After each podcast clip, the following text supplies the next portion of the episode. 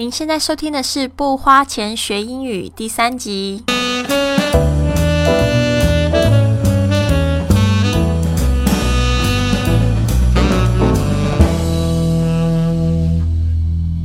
嗨，大家好，欢迎来到这集的《不花钱学英语》，我是你的主持人 Lily Wong。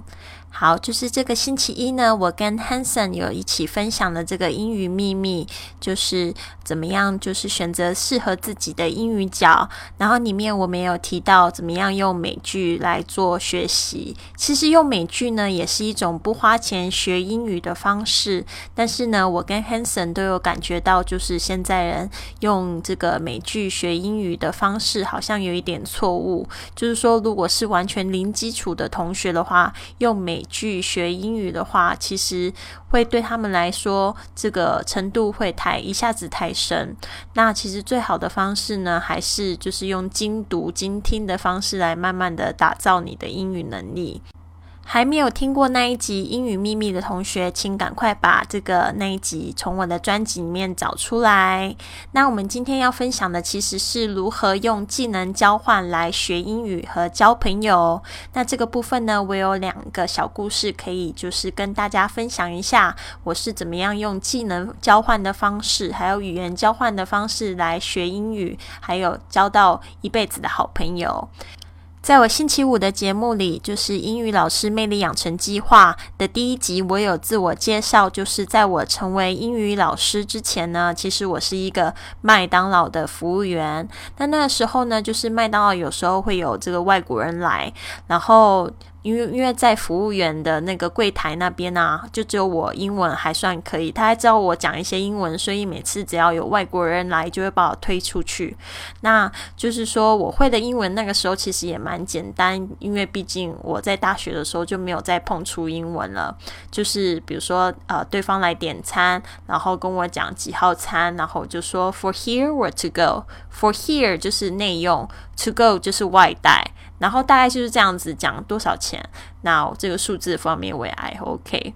然后那时候就是常常在这个麦当劳里面有一个外国人，他大概是四十几岁的中年人，然后戴着一个金框眼镜，然后瘦瘦高高的，看起来形象蛮好的。然后他常来就是买麦当劳点一杯黑咖啡。他就只有点一杯黑咖啡而已，但是呢，由于我同行的这个服务员们呢，他们都很害怕跟外国人说话，所以他们常常都会推我过去帮他点餐。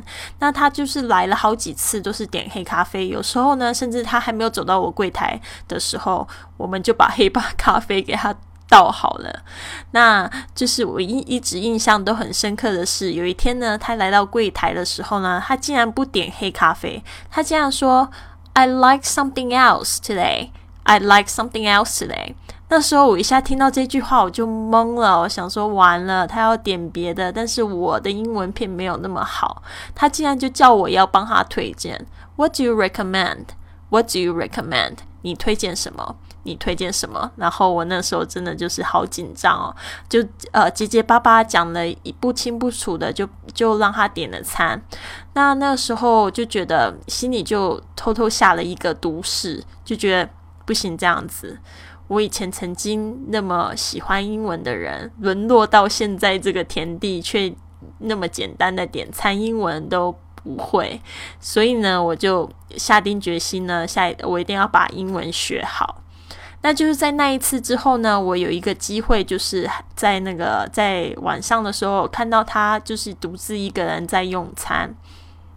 然后那时候呢，就正当休息的时间，我就鼓起勇气，就从他的身后就走到他旁边，我就说：“哎，excuse me。”然后我就我就用我非常蹩脚的英文开始跟他聊天，我就说：“啊，你是从哪里来的啊？”就用英文问问他这样子，然后他也就人很亲切，就就跟我聊聊天这样子。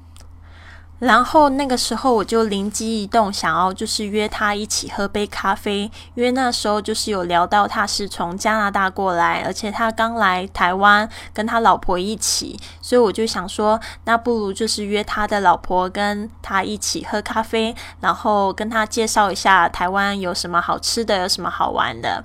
所以就这样子，他也很爽快的答应了。所以我那时候是又惊又喜。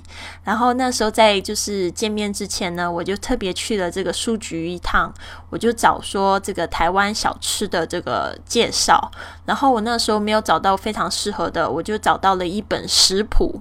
为什么呢？因为想到说我英语那么烂，如果呢就是交流不方便的话，至少看图说话还是可以的，所以我就把这一本食谱买下来。那我那时候因为我是大二的学生，我那时候就是打工赚的钱不是太多，而那一本书大概要两百多块台币，大概是人民币的快五十六十块这样子，所以那时候觉得好心疼哦，但是又觉得说那么好的机会，我这个钱。一定要投资下去。结果那一天就是见面的时候呢，就呃整个过程也就是出乎我意料之外的顺利。我的英文还是非常非常的那个时候非常的蹩脚，但是呢，他的就是整个态度啊，还有整个语气上面都是非常非常的友善，然后所以就让我就没有那么紧张。所以那一次的经验让我觉得就是说非感觉非常好。就是后来我就是又在邀约说要带他去逛夜市。那逛夜市的时候，我也就非常感觉到，就是自己的英文非常弱，因为很多就是食物的名字啊都没有办法解释，然后就是一直就是坑坑巴巴的。但由于呢，整个路上呢，我是带他就是去体验了整个当地人的一个生活习惯，然后介绍了一个不同的文化给他，所以他跟他的老婆呢就非常非常的愉快，然后也就是非常的乐意跟我分享，也对我的英语非常的有耐心，愿意跟我交流这样子。透过这样子的交流，呃，他也时常就是会约我到他们家去吃晚餐。那那个时候，他都会问我这样子一句话啊：“Lily，Would you like to come for supper？Supper？” 然后那个时候我的英语还很菜，所以我就觉得哇，super 是什么？我就一直想说是 super，为什么他要叫我去呃 super 一下？所以那个时候真的是在在生活里面真正的去学到很多很多英语，就是从跟外国人交流开始。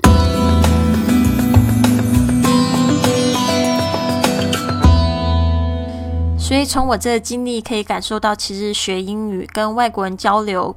并不是太难。首先，第一个心态很重要，就是有很多同学看到外国人会有外国人恐惧症，对吧？其实是想，他们来到中国，来自这个土地上，他们的中文不一定有你的英文好。诶，后来我去国外旅游的时候，也发现当地人都会很惊讶的是：哇，你既会讲中文，又会讲英文，好厉害哦！因为就是呃，以美国的状况来说，会第二。外语的人其实不是非常的多，那就是说，像我们这样子的，我们应该要为我们自己的英语能力骄傲，因为毕竟我们都是学习十几年了，对吧？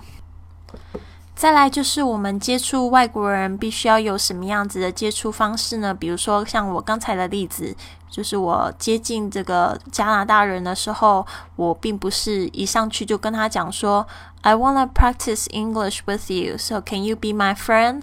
我不是用这样子的方式来说，哦，就是我想要跟你练习英文，所以你可不可以做我朋友的方式？而是我是呃主动跟他说，哦，那我想要就是带你。呃，到台湾到处玩，然后我想要就是介绍一些很好的东西给你，非常有趣的东西给你。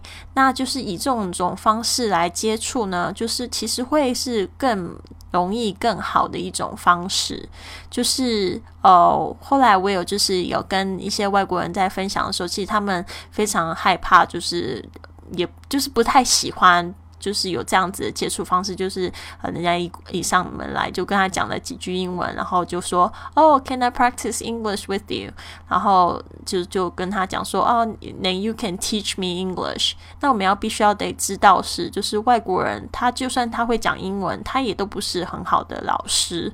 就是以用这样子的方式接触他们，反而有时候会造成反效果。当然，如果说对方也是正好是在练习中文的。的，你们可以就是真的，呃，就是很认真的约一个时间来做这个语言交换的问题。但是呢，其实我相信他不缺乏这样子的对象，因为呃，一个老外他来中国之后呢，他就会发现他有太多可以练习中文的朋友了，所以其真的其实不缺你一个。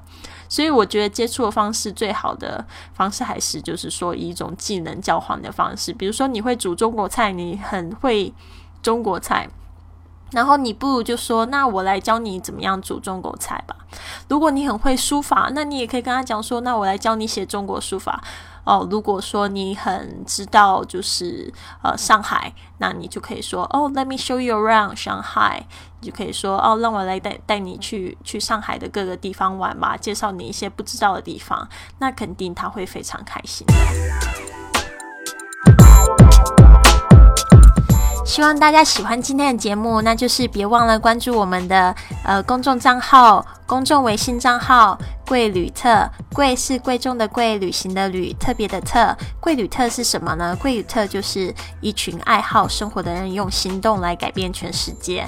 那就是 Greeters，就是一个全球的一个志愿导游的活动。那首先，目前上海也是其中的一员。那我们就是有一群 Greeters 呢，他会在这个呃游客来到上海的时候会去呃接待他。那这个部分呢，这个对游客都是免费的。那其实呢。这个 Greeters 也是一种非常好的做技能交换、来学一门语言和来交朋友的一种很好的方式。